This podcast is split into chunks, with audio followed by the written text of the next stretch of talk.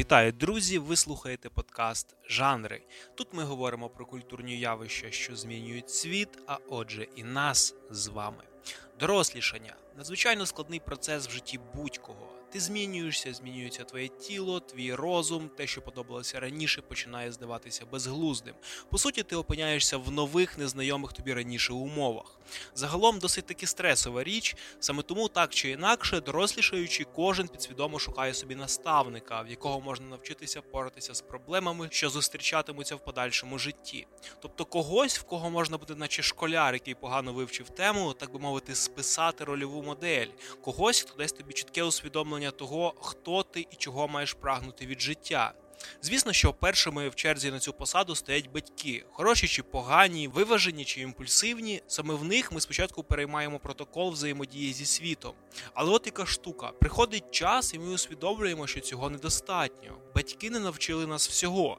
Виявляється, що окрім них ми потребуємо іще когось, когось стороннього, можливо, просто для порівняння, можливо, для корекції життєвих установок. Та всі ми рано чи пізно до цього приходимо.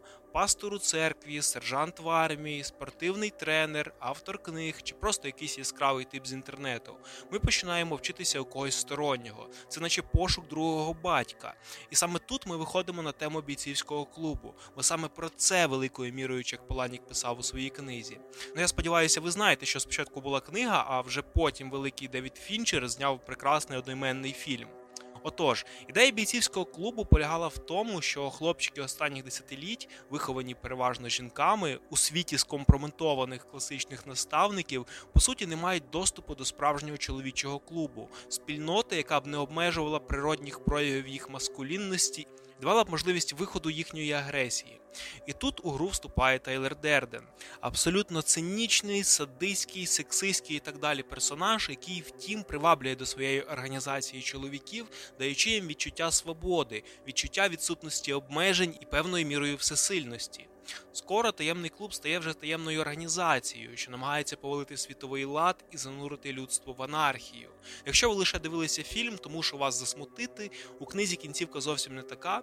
Відповідно до неї, у Тайлера, звісно ж, нічого не вийшло, а головний герой просто потрапив до психлікарні, де втім працювали також хлопці з клубу, а тому він все одно лишився під їхнім пильним наглядом.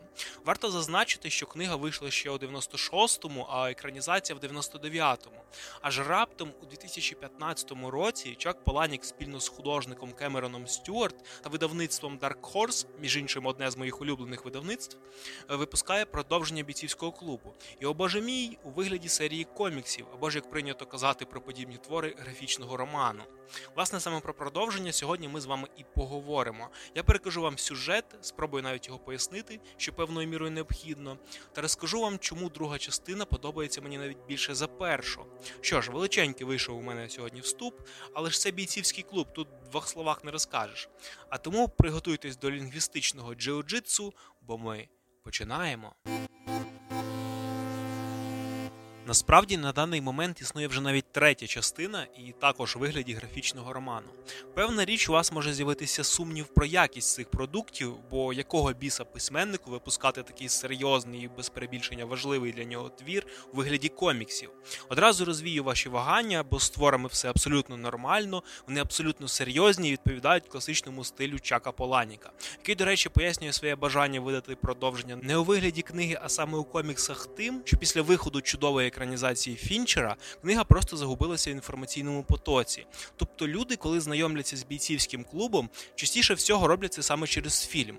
У мене, до речі, так і було. Книгу я прочитав вже після перегляду екранізації, і мушу визнати, що незважаючи на описану там дивовижу та гротеск, для мене вона здалася певною мірою пріснуватою на фоні фільму. Загалом можна сказати, що це той рідкісний випадок, коли екранізація вийшла навіть цікавішою за саму книгу. Вона її поглинула. Якщо ви думаєте, що Чак Поланік цього не помітив, помітив, то ви помиляєтесь. Саме тому він прийняв рішення зробити продовження коміксом, щоб коли навіть його й екранізували, він все одно лишився б чимось окремим та виразним. Тобто, навіть якщо ми б і подивилися фільм по другій частині, то все одно читаючи комікс, ми бачили б саме те, що хотів показати нам його автор, і зняти режисером вже не зливалося б з текстом. Це як, наприклад, коли ти читаєш книгу після перегляду екранізації, і в твоїй голові головний герой вже набуває вигляду актора, який грав його у фільмі. Тобто саме тому продовження з'явилося у коміксах, щоб не згубитися, щоб лишитися оригінальним. Врешті з тим, перш ніж почати розбиратися з другою частиною бійцівського клубу, давайте за класикою жанру зупинимося трошки на авторі. Отож, що ж ми знаємо про Чака Паланіка? Для початку те, що його прізвище насправді звучить як Палагнюк, і воно має українське походження. Його баба з дідом були мігрантами з України, а Поланік це вже адаптоване для зручності вимови прізвище, що загадковим чином, як виявилося, складається власне з імен вже згаданих раніше баби Поли та діда Ніка. Пола плюс Нік рік виходить Поланік. Народився майбутній письменник 21 лютого 1962 року у США. Дитинство його було досить таки бідним. В молодості він трохи працював журналістом, але згодом закинув це діло, влаштувавшись механіком до компанії, що займалася розробкою вантажівок. Паралельно він волонтерив в притулку для бездомних, працював з невеликовно хворими, водячи їх до груп підтримки, і брав участь у витівках антисоціального товариства Какофоні Сошвіті. Це насправді дуже сильно відгукується сюжетом бійцівського клубу. Тобто багато елементів туди взято з життя автора. Та як би там не було, власне, всім цим він і займався, аж доки не став відомим. Славу йому приніс безпосередньо бійцівський клуб, тобто це вже 90-ті. Хоча знову ж таки цьому сильно посприяла саме екранізація Фінчера. Та все ж навіть після неї книга не те, щоб дуже сильно злетіла у продажах. Також вже десь в період виходу фільму в житті Паланіка трапилася досить таки трагічна ситуація. Справа полягала ось в чому. Його батько через службу шлюбних оголошень познайомився з жінкою, яка, як виявилося, посадила свого колишнього до в'язниці за сексуальні домагання, що певною річ тому не особливо сподобалося. Власне, він обіцяв їй помститися. Аж ось він виходить з в'язниці і зустрічає свою колишню, яка якраз поверталася з батьком Паланіка із побачення. Негідник застрелив обох, а потім затягнув тіла до будинку і спалив його. Як на мене, це також відгукується в багатьох сюжетах автора. Щодо творчої діяльності, то для Поланіка є характерним оперування образами людей, яких так чи інакше суспільство не приймає. Це невеликовно хворі, люди з різноманітними девіаціями поведінки і фізичними вадами. Тобто він піднімає на поверхню те, що ми хотіли б не помічати, часом у відверто огидній формі, проте дивним чином огидні речі в його творах випромінюють певний магнетизм, що власне сформулювало в цього автора досить таки серйозне фанатське ком'юніті.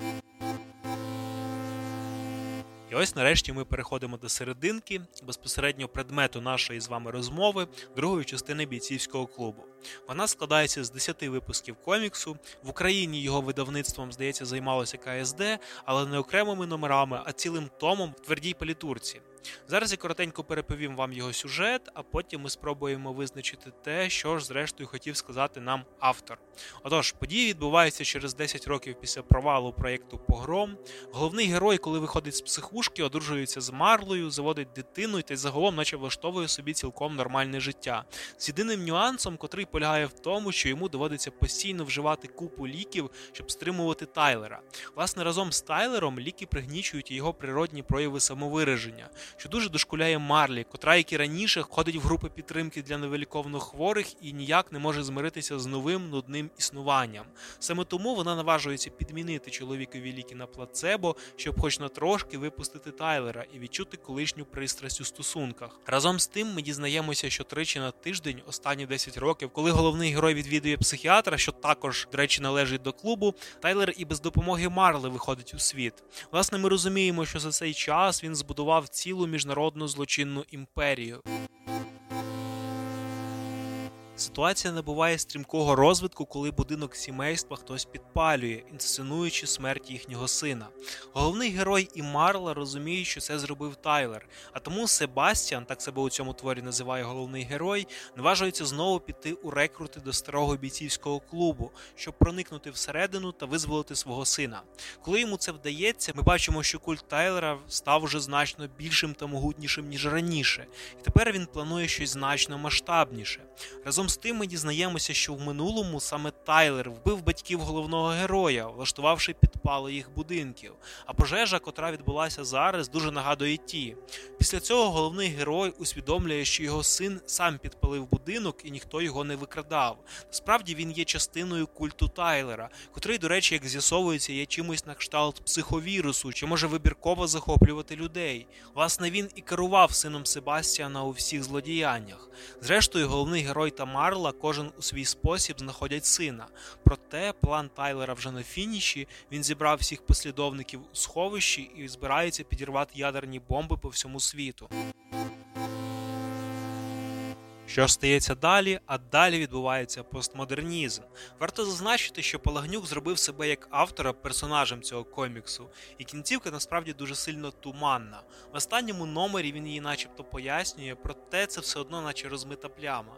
Загалом суть в тому, що організація Тайлера по суті акумулювала в собі всіх навіжених психопатів, які могли слугувати йому вмістилищем. Нагадую, що Тайлер це психовірус, і він може переміщуватися від людини до людини. Так отож, зібравши всіх посіпак Тайлера у сховищі з легкої руки Чака Поланіка, його підірвали і всі вони померли. Суспільство очистилося, світ став кращим. Кінець історії. За винятком того, що головні герої вижили. Як виявляється, Марла знову вагітна, тільки цього разу батьком є Тайлер, але це вже сюжет третьої частини. Як сформулювати основну думку цього твору? Все просто, вона по суті в ньому вже прописана і звучить наступним чином: не ми формуємо ідеї, а ідеї формують нас. Цю тезу чудово доповнює інша, ідеї справжні, а ми ні. Як же пояснити ці слова?